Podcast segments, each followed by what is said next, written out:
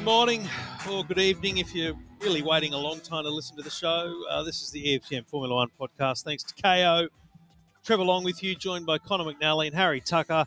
Boys, good morning. It is uh, almost 1 a.m. Lovely to be with you, Conor. Yes, you too, Harry and uh, Trevor. Oh, Harry, you was... awake, mate? Yeah, I am. I was just waiting for my cue. Oh, just you, you, you, I was just worried. I was you specifically called out Conor, and then you know I was waiting for the the Harry reference, but since it didn't come, I I just sat quiet. There's no you know there's no Teams button there to raise your hand to speak. It was so. always going to Actually, be there Harry. is. Are you awake? That was that was always going to be the cue. We always worry about you, Harry. We always Oh, do. one time. You specifically after one races like this. But let's not spoil the um, the concept of the race at this point, Harry. Let, let's let's lead with you first. Um, and I think I know the answer to this question. but what Ah. would you do if you uh, awoke to this podcast and the Dutch Grand Prix sitting there ready for you on on Kayo as a as a mini or as a highlight or as a full race? Wh- What are you what are you recommending people watch? I guess it depends if you're one of two people. If you if your favorite part of Formula One is purely tire strategy, then then I say go for it. Watch the race. If if you like watching wheel to reel fun motor racing, then I say don't even bother watching the highlights. Wow, Conor. Yeah, don't bother watching. Just watch the highlights.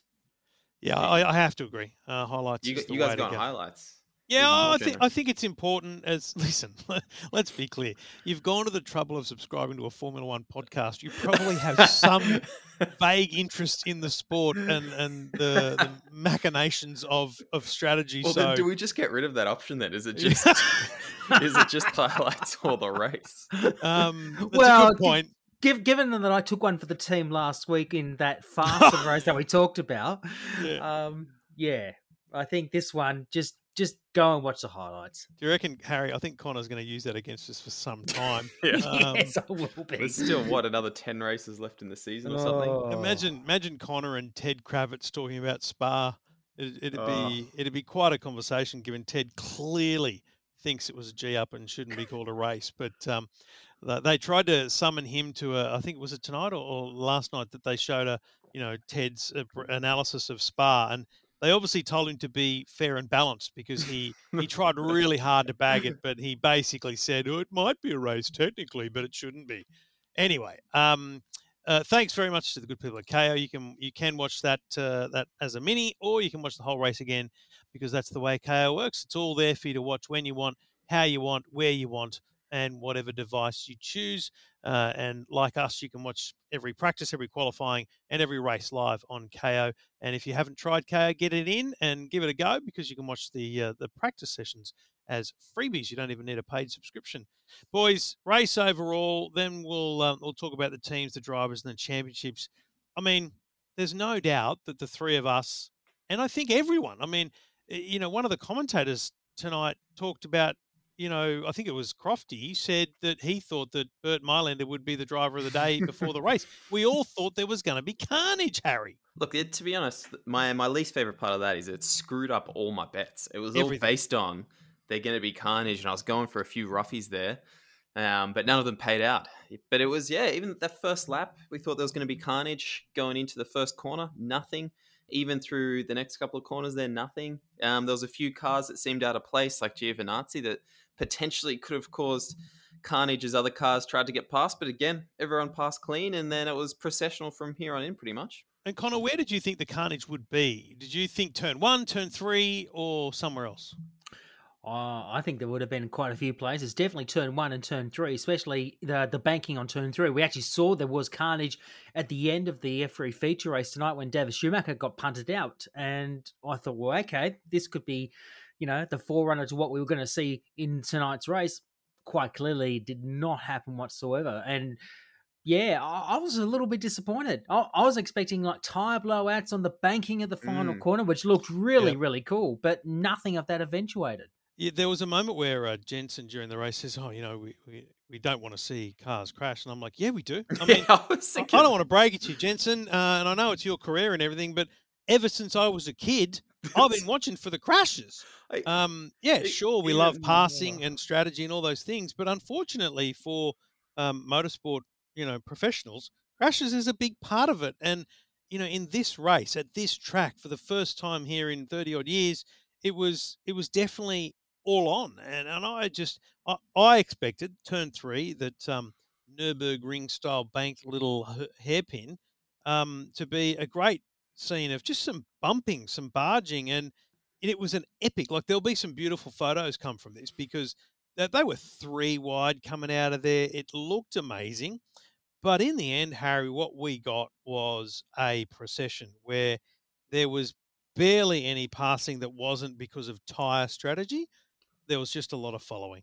I think we were saying to you guys uh, on the WhatsApps before this, but I think we we all got fooled by I guess like the visual beauty of the track. Yep. With all the really cool banking and on the water there, and just the nuts Dutch fans just lighting flares that apparently weren't meant to be brought in, but no. clearly there was no frisking going on uh, at the gates. Um, but yeah, then it was left there in a track that was essentially you know a budget Monaco in the sense of that unless there was a significant, like a really significant pace difference, I think I think I heard Crofty or Ted say it was 2.1 seconds you had to be faster than the car in front to overtake. And that's just, you know, that's it's ridiculous. It, it basically only means that unless you're Sergio Perez in the fastest car in the on the race, you're pretty much the only person who who can overtake people. And here's so the then, problem for, for the sport of Formula One, Conor, and that mm. that every executive, every team principal, every person, every media uh, person, even Jenson at the end of the race said, I wish we were out there. They are all going to be caught up in the memory and the hype of the Zandvoort Grand Prix circuit being an epic atmosphere. Um, oh, because the- clearly this is an amazing thing. 100,000 people there just cheering one bloke. It's awesome. Like, I, I have great respect for that concept, but it doesn't make for great racing. And I, I, don't know how you fix that in, in the space of a year other than to hope that the 2022 cars actually do deliver on that promise. Yeah, exactly right. I, I, think you you took the words out of my mouth. Then I think they're all expecting that the new regulations that are coming in next year are going to deliver that wheel to wheel racing and the banging and the barging that everyone has been crying out for for a while, and we have as well in this podcast in the last eighteen months. I was just like, I'm ready to go. I'm excited, and I was hoping for something good to come out of it tonight. And I was just like, "Oh, here we go again." You I know? mean, it was mean, a remarkably clean start, Harry. I mean, yeah. in, in to be honest, you go at some of the onboards, and there was actually a bit of touching. There was some wheel to wheel. I think there might have been a wing to wheel. Uh, uh yeah, Giovinazzi, maybe. Yeah. Um, but Harry, I actually, you know, great respect. I think if you looked at all those on boards, there was some really solid driving. I think Alonso, Alonso wins yeah, the opening lap, though, doesn't he? Oh yeah, he's just going around the outside of everyone, and just it was just that veteran confidence of uh, just like knowing the feel in the car, going around the outside, and just having that confidence in yourself that you can you can take that out of line and carry the speed through, which I think a few of those others in front of him did not have. Yeah, and I, I think. And- Oh, I was going. I was going to say that uh, I think he has a slight unfair advantage as well, with, particularly on those bank corners. He's raced on ovals before yeah. where they do have the banking, so he had that slight unfair advantage that he was able to have a bit more confidence going around the outside on those bank corners because he just had the ability to just do it and without any fear whatsoever. Yeah, and I, I look, I I love the bank corners. I think we all agree the bank mm. corners looked amazing. They certainly provided some brilliant Instagram and TikTok uh, content for all the teams. Uh, with Aston Martin rolling a car down, I think Daniel rolled a buddy Dutch waffle down. I mean, it, it was good content, but unfortunately, it wasn't good racing, and I think that's the disappointing thing. And I think it was very clear early on for me. You know, I made the note that it's just hard to pass. Even Sergio Perez, who started from the pit lane um, struggled to get past the Haas. The, yeah, he's um, behind Mazepin mm, for ages. You know, and that that's that's outrageous. You know, uh, the fact that a Red Bull, um, with its speed, aerodynamics, and and driver, um, was unable, well, took too long in in respect of what we what we would normally anticipate. Too long to pass those cars is is a very bad sign for a circuit like this. And I think then when we looked at people like Alonso, Ocon, Ricciardo, they were all essentially, you know, a two and a half second space. It, it, it, Harry, it was it was really this gapped procession that was only changed by tyre strategy at any point during the race. And even then, with the tyre strategy, it was sort of, I think, outside of the top three, it kind of only felt like Lando was the only one to to really benefit from some kind of tyre strategy. Everyone else either kind of stayed the same, or if you were, were Daniel, you, you kind of got the short end of the straw there a little bit. So even then, like that, it wasn't as much of a difference as it could have been. Yeah, and I think kind of the the big winners of the day. Uh, you know, I think Alonso deserves credit for his drive. He, you know, he, mm. he put it in front of Sainz. There's no doubt Norris was the best, um, I guess, result overall, and, and that was purely strategy because they pushed it him was, so far yeah. into the race. Um, but well, I think well, Lando had nothing to lose really because he Yeah. started thirteenth on the grid. So and for the first time this season, he failed to make it into Q three. So Lando had to really go for it. So went for broke. But I think it was more of the expense for Daniel because in the early stages, like in the opening couple of laps, and it was interesting to listen to George Russell on the radio. Daniel was starting to emit quite a bit of smoke on the in those opening laps, and we thought, Mm. oh, this is not looking good for Mm. Daniel. He might be in early retirement. Or then they made him turn the. Cha- I don't know if you turn the engine down or what the settings were, but the radio calls were for him to, you know, press what did Crofty say, Control Alt Delete or whatever on the steering. how does wheel. any software change affect an A oil smoke? leak? Yeah. I mean, come on. Is Uh, there just like is there a button there that's like I think cover they oil knew. leaks? I think they knew from the formation lap because there were signs of it on the formation lap. They Mm. showed a, a, a replay. Trail. Um, they knew that it was, you know, just some sort of residual um, stuff. It wasn't an actual leak. It was just stuff flowing off and you know hitting the hot exhaust and, and smoking off. I, I I don't think it was ever an issue for them. And I think those driver settings and things that they were going through were almost potentially unrelated to that, other than Mm. perhaps you know precautionary diagnostic tools. In Um, the end, in the end, it wasn't really a good race for McLaren because even though they did score a point, um, yeah, Daniel didn't score any points at all. So that would knock his confidence just a little bit more, Yeah. even though he qualified into Q3 last night, but only got as far as tenth place. So yeah, just not the best race for Daniel tonight. Yeah, well, let, let's talk about the teams, and I think that, um, and and thinking about what you could watch on Kayo, it actually isn't. What I think fascinating about this, and we'll talk about the teams and drivers now, is if you were to watch this race back in full, and you know, please do it at a time when you are fully awake, because I definitely nodded off with five laps to go. Um, if you were to watch the race, you know what the best way to watch this race is actually just look at the left hand side of the screen, uh, and not actually what the what the Mm. cameras are on, because the cameras today rarely showed Pierre Gasly. After after the Mm. first few laps, they rarely showed Alpine, um, and they, they didn't really um, show Norris. Although the Sky commentators were in raptures about his position, not, not not realizing that he hadn't pitted. But Harry, if you look at the teams, you know a great result for Alpha Tauri in fourth. Oh, you mean Red Bull's number two driver, Yeah, the the right heir to the throne?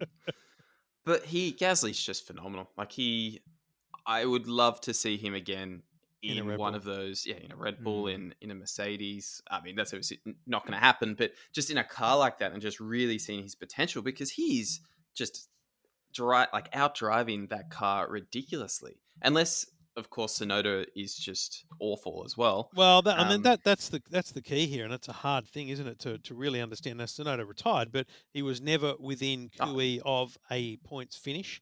He was back in 15th, 16th before he retired. And Conor, I think that's um that's the way Pierre should be judged in the same way that essentially um, Perez is being judged in in reverse. Is you know you've got to show yourself against your teammate, and Pierre is just smashing it. Oh, he's smashing it hand over fist at the moment, and he's definitely consolidated his authority at Alpha Tauri without a question. And I, and I think that has led, you know, his confidence has built since he won the Italian Grand Prix last year. He's just become a better driver, probably the best of the rest in terms of the field at the moment, and that's why he's getting consistent with his results and showing to the rest of the field that he's not a pushover. He is a very, very competent driver. Hence why he's doing so well in the championship as well, as well as AlphaTauri. So Yeah, credit to credit to Gasly tonight. Did very well. I should point out that of the field, everyone up to third was a lap down. So the Mm. top three were on the Yeah. same lap. It's just Yeah. scary. That- Absolutely that's scary. that's the challenge you've got. I mean, remember Max Verstappen had a 1.7 second lead after the first lap, um, which in a in a race where there was no incident on the first lap is not a good sign for for for anything. You know, it was basically from that moment on we knew we were in for something perhaps not as engaging or as exciting as you might want. Um, team wise, you know, it's still a very solid result though for um, Ferrari and Alpine, Harry, because they Mm. they sat together Mm. Yeah. um, and they're they're in those points. Yeah, they kind of just stuck in those positions there in the middle of the top ten and and didn't really move. Um, I think Ocon was ahead of Alonso for a while at the start there before Alonso got the jump, and then obviously right at the end there he took Sainz as well. But consistent from them, I think Ferrari. I was actually even a tiny bit disappointed with just going off their pace in practice. I thought True. I thought that Mm. Leclerc could potentially, you know, maybe stolen the third place on the podium. Um, You'd be filthy if that- you were a, a Ferrari sponsor or an Alpha Tauri, well, if Alpha Tauris themselves, but like they literally got no airtime. Oh yeah, Do you remember seeing much Ferrari action?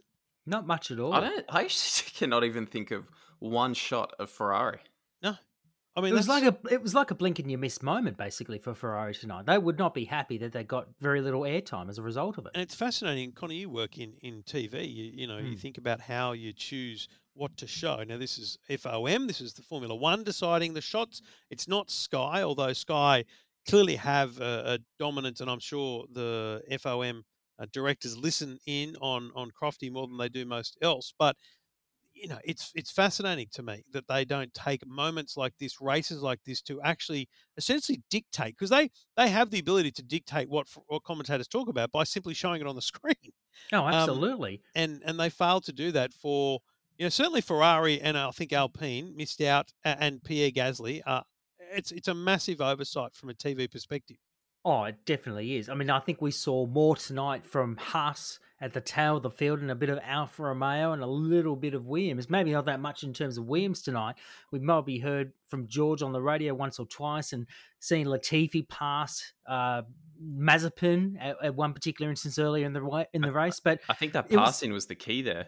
I Yeah. think those teams just because they got lapped 300 times throughout the race, Yeah. they just happened to be in shot. But Yeah. like I said, like I said, Haas probably got a little bit more airtime than Ferrari themselves got airtime tonight. Yeah. That's that's just the, the bizarre thing of it all. You'd you'd expect that Haas being at the tail of the field would get you know, bits and pieces here and there, but little else. But they probably got a little bit more airtime than what they expected tonight because they were just front and center of Yeah. uh, of key incidents, particularly last night in qualifying when we saw what happened between Mazepin and um, and Mick um, And during and Q1. Conor, just wrapping up on teams. Hmm. Uh, Aston Martin, a very disappointing weekend, finishing in 12th and 13th. 13th. Uh, that there's there's real questions about that team, really, isn't it? Because like they've clearly given up on 2021. We know that, but yeah. it's it's not a good look for them to really struggle to show any form of performance when Uh, it was only 12 months ago they were the pink Mercedes.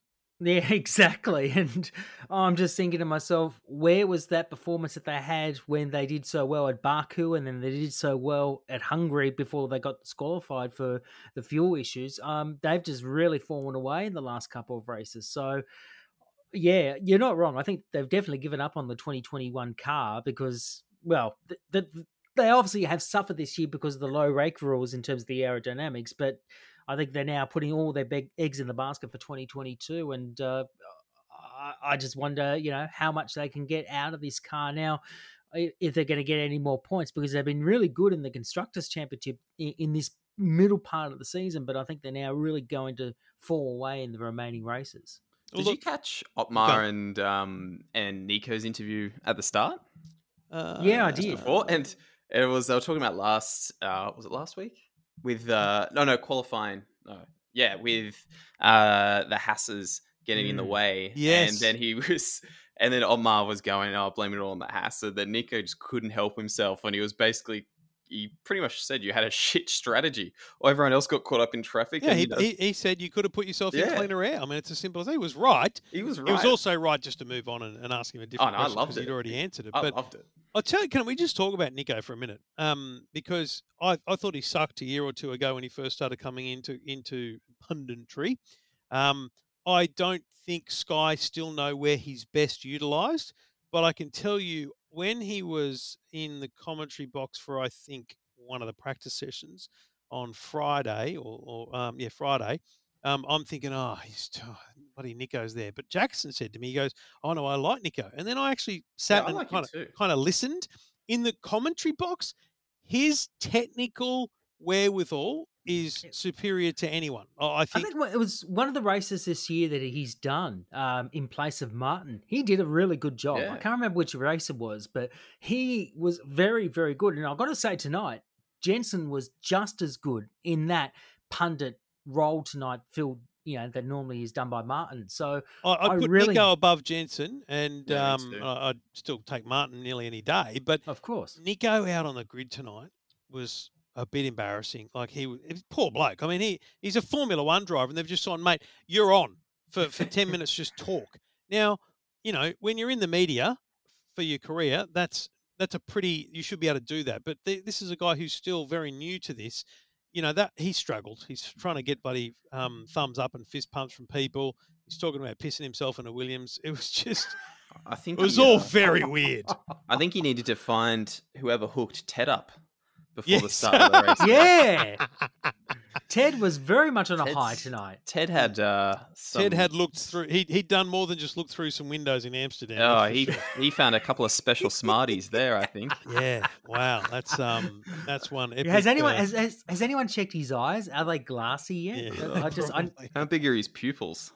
Um, just on the drivers in the field, though, um, I think that the three that stood out to me as being worthy of conversation, uh, and we've talked about it already briefly, is Tsunoda, Perez, and Latifi because of their distance to their teammates. Now, Perez made up any, uh, I guess, um, issues in quality because he did finish in the points despite starting in the pit lane. So I don't think Christian would be disappointed by Perez's performance in the race. He'd just be disappointed by the qualifying.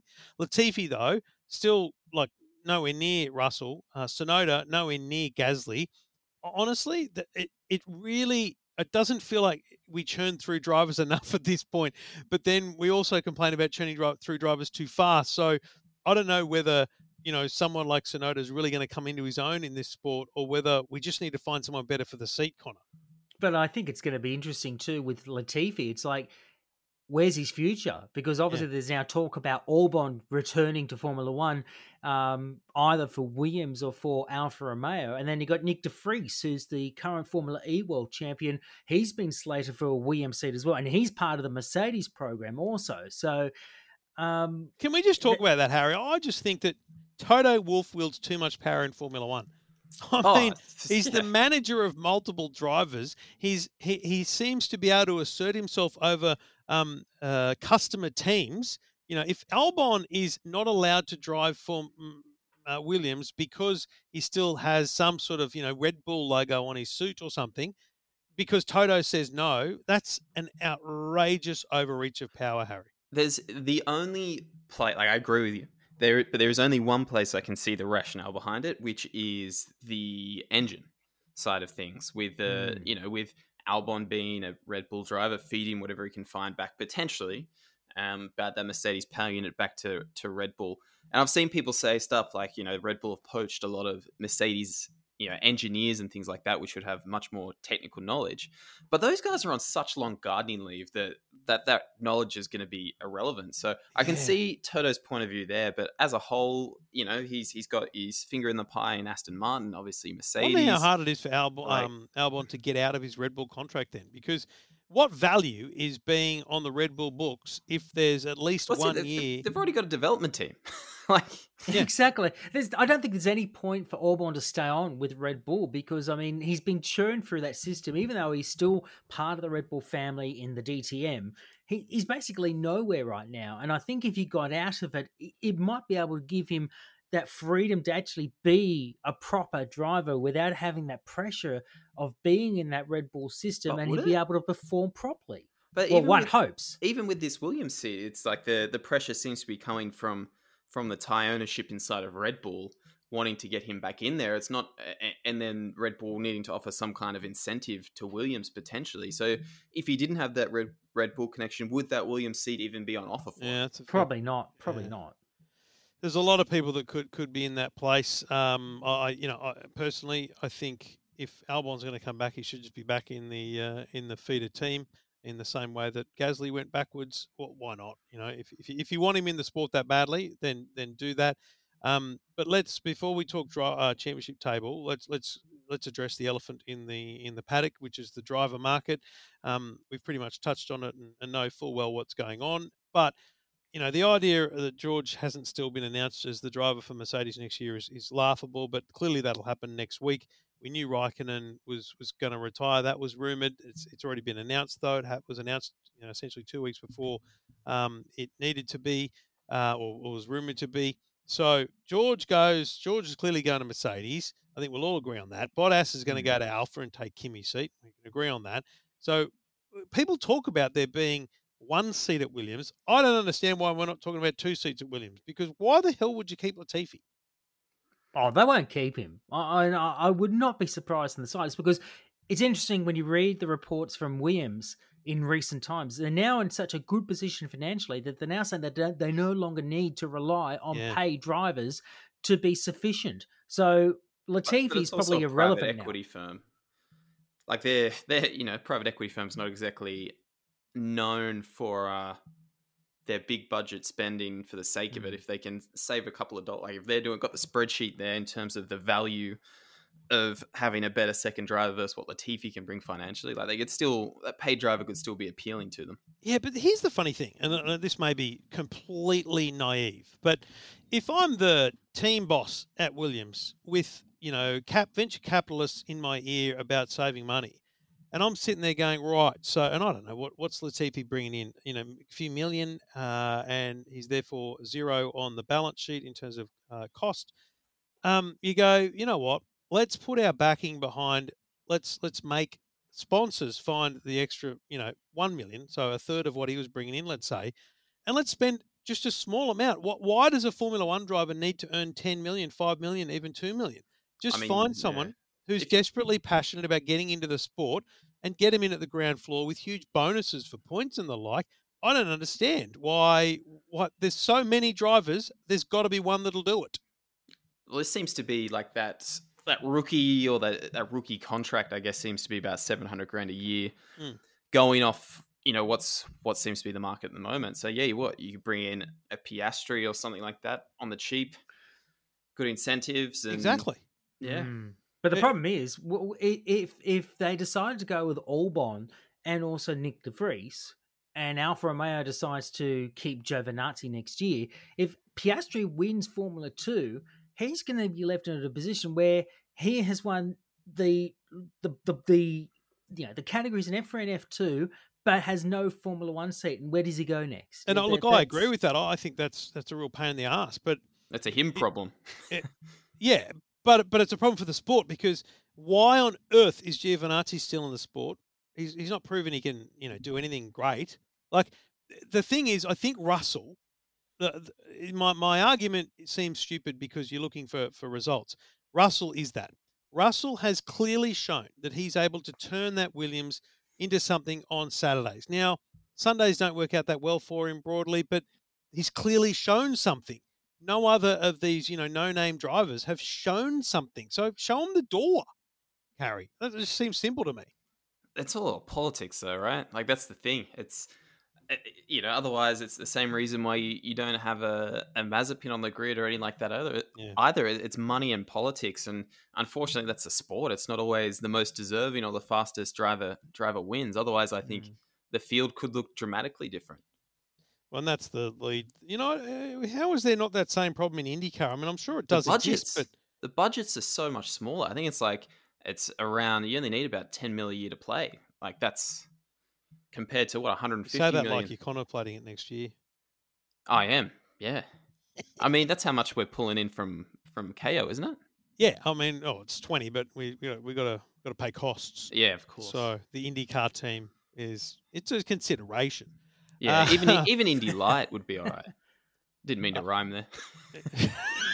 oh it is that time of the day. Oh, um, look, it, it's going to be fascinating because I would assume that we're going to get the drive the driver announcement in the next seven days. It makes perfect be. sense. I think mm. it'll happen um, on Tuesday or Wednesday, so that it happens ahead of the Thursday, so they can nail all that main interview stuff. They can do a lot of sit downs. You've got to think of this as a media planning thing. You've got to have all those sit down interviews in the can. Um, so that'll happen on the Thursday ahead of all, all the weekend coverage. So that that's the way it seems for me. It, it, it's very interesting looking at the socials this week. Valtteri Bottas, um, in between the Belgian and Dutch Grand Prix, was given a Mercedes AMG GT Black Series. Yeah. Now, this could mean either one of two ways. They, Oh, they, we, I they thought we debunked this one. Yeah, we might have debunked it, but a lot of people are thinking, oh, is you know, I think it's more of a case of here's a car, you know, time, you know, it's time. Your time at Mercedes is done. Time to go away. So You're still running with no. that. Harry's debunking of it was that he's a, Yeah, he's it was- it's- Project One owner, and therefore he gets that car. Anyone a- who anyone who's on yeah, the list of that car edition. gets that. Yeah. I So- don't know. I yeah, think I 'cause they're think not selling that car otherwise. Here's what I think. I think the fact that he put in a fastest lap without being you know, wanting to do a fastest lap was told by James Allison to drop off midway through his fastest lap is evidence that they ha- think they've got a loose cannon. But his performance in the post-race interviews was completely on the team line. Nope, I didn't go for it. Uh, it was a fast tyres, but Lewis got that. Um, if he was really disgruntled, he would be saying shit, but he didn't need to. He didn't want to. He's uh, at peace, I guess, in some way with the fact that he's Mm. he's got his decision made for next year. He he, tw- he, tw- he posted on Instagram a photo of a piece of paper and a pen, which indicates a contract. You know, there's so many things about it. He's driving for Alfa next year. That's life. He's probably come to terms with it. And you know what? He's probably heard from Kimi that life's good when you don't have all the bullshit politics of the front of the grid. That's what I reckon, Harry. Oh, good on him. If he does, like, I'm, I, you know, disappointed obviously for him that he he never got a chance to win a world championship, or or I mean, he kind of had some chances to compete, but he was Lewis is a generational talent, and he was always going to be the championship winner between the two of them. But yeah, if he can, if Alfa Romeo gets some nice improvements next year with the with the new kit and can Yeah. fight for some, you know, back of the top ten, I think I think he would enjoy life a lot more. Absolutely. Yeah, and we've more less pressure days. as well. Yeah, yeah, traditions. Conor, the uh, the tables as they stand following uh, an actual race this weekend. Um, yes. What do we got constructor wise? Because um, it's actually a, a really tight race for the constructors up top, Yeah. as, just as it is in the uh, in the drivers. Which one do you want first, drivers or constructors? I think- Constructors, mate. We'll go with the constructors first. 344 and a half Mercedes, 332 and a half Red Bull. Ferrari have catapulted themselves into third place in the constructors And that's that So- great result today. That just shows how important it is to have two drivers in close quarters. You know, in those points up high. Yeah, 181 and a half points, and now lead by 11 and a half points over Mas- McLaren, who only got that single point, as I mentioned before. Alpine are now in fifth on 90 points. They've catapulted themselves ahead of AlphaTauri on 84. Aston Martin 53 on in seventh place, then Williams in eighth on 20 points, and of course Alfa Romeo rounding out the field with just those meager three points in nine. But you know, Harry, So- I think what's interesting about that, we talked about this uh, last week and the week before. Um, it's just so clear now. Um, you know, first and second is is a is a battle. 3rd Mhm. and fourth is a battle. Fifth and sixth is a battle. Probably seventh. I mean, I don't know whether Aston Martin have got the wherewithal to even jump up one, but it's actually you could nearly bank right now um, the, the the the the cash in uh, in in next year's budget for those teams. Yeah, and you know they're all preparing for it anyway. Yeah. Um, So- drivers standings, uh, Conor. Yeah, change of championship lead. So it was three points the difference between Lewis and Max. It's now the same amount of points, Hmm. but now in the favour of Max over Lewis. So 224 and a half points for Max over Lewis on 221 and a half. Valtteri still in third on 123 points. Lando Norris in fourth on 114. Sergio in fifth on 108. Charles Leclerc now leading the Ferrari battle in sixth on 92 uh, leading by three and a half points over Carlos Sainz. Then it's Pierre Gasly on 66. Daniel Ricciardo dropping to ninth on 56. And Fernando Alonso on 46 and 10th position. That's a fun one to watch, Harry, isn't it? The the Ferrari one because like if you're Carlos, you'd really love to be ahead of Charles, and that like he's he's he's in the race for that, isn't he? I think he is. I also think that if like Leclerc's had a couple of unlucky moments and things that have happened to him, and if they didn't happen, I think he would be well ahead. I think he's yes, Carlos is doing well, but I think Charles is definitely the fastest driver at this stage. So I would be very surprised if Carlos managed to end up ahead. All right, Conor, what's coming up, mate? Because uh, we're back again next week, aren't we? We're back again next week for the third of the triple header. And it's going to be the Italian Grand Prix. And guess what? We've got the sprint format once again. So we've Oh, I got the forgot about sprint that race. completely. Yeah. Oh, So wow. so next Friday night we've got the qualifying session for the sprint. So the traditional qualifying format Q1, Q2, Q3. Then Saturday night from two a.m. in the morning we've got the sprint race, and then um, as you know, the sprint race is at uh, twelve thirty. I'm sorry. Then the race is at eleven o'clock next Sunday night. So uh, yeah, gonna be fun. Gonna be a lot of fun. I I I think actually I'm I'm okay with that at this track, but we're still going to have the rubbish of qualifying on a, Mm. on the Friday night where they all back up and you know stuff Mm, up cool. qualifying. But, well, know, qualifying's at two. Qualifying's at two o'clock uh, Mm. early Saturday Yeah, morning. So, I'm, Yep.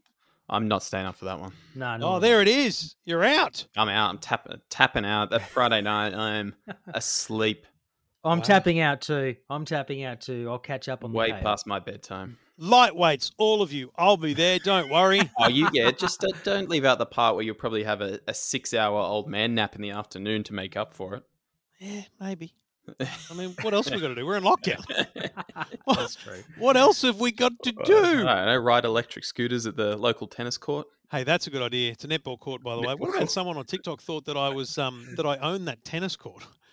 Oh, you missed a missed a bigwig Today show, of course. It's like it's like um you know uh people are going oh you, you spoil your kids. I'm like that was the whole point of the, the video. Thanks very much. you that- Hey, you've been you've they- been promoting those little scooters that you've been talking on your main podcast for a while, and you love them. I know Mate, you do. I just got another one as well, so we're taking that out Oh. tomorrow. We've now got a scooter for everyone in the family. Just play your cards right, boys. By the end of the end of the year, you'll be able to take one home. okay. Xiaomi's going to be the new podcast sponsor. yeah, this. Uh, thanks to the good people at Segway Ninebot. Um, yeah. Anyway, uh, we'll, we'll be back next week. I'll watch qualifying on our behalf. Um, I don't know what that'll. Be. Yeah, take one for the team for once, please. um, because you know I'm not gonna we're not gonna talk about it, but we'll be back after the uh, after the Italian Grand Prix at Monza next week, boys. Uh, we'll talk then, boys. yeah, we're gonna go to bed. See you then. See ya. you idiot. Yeah, I know.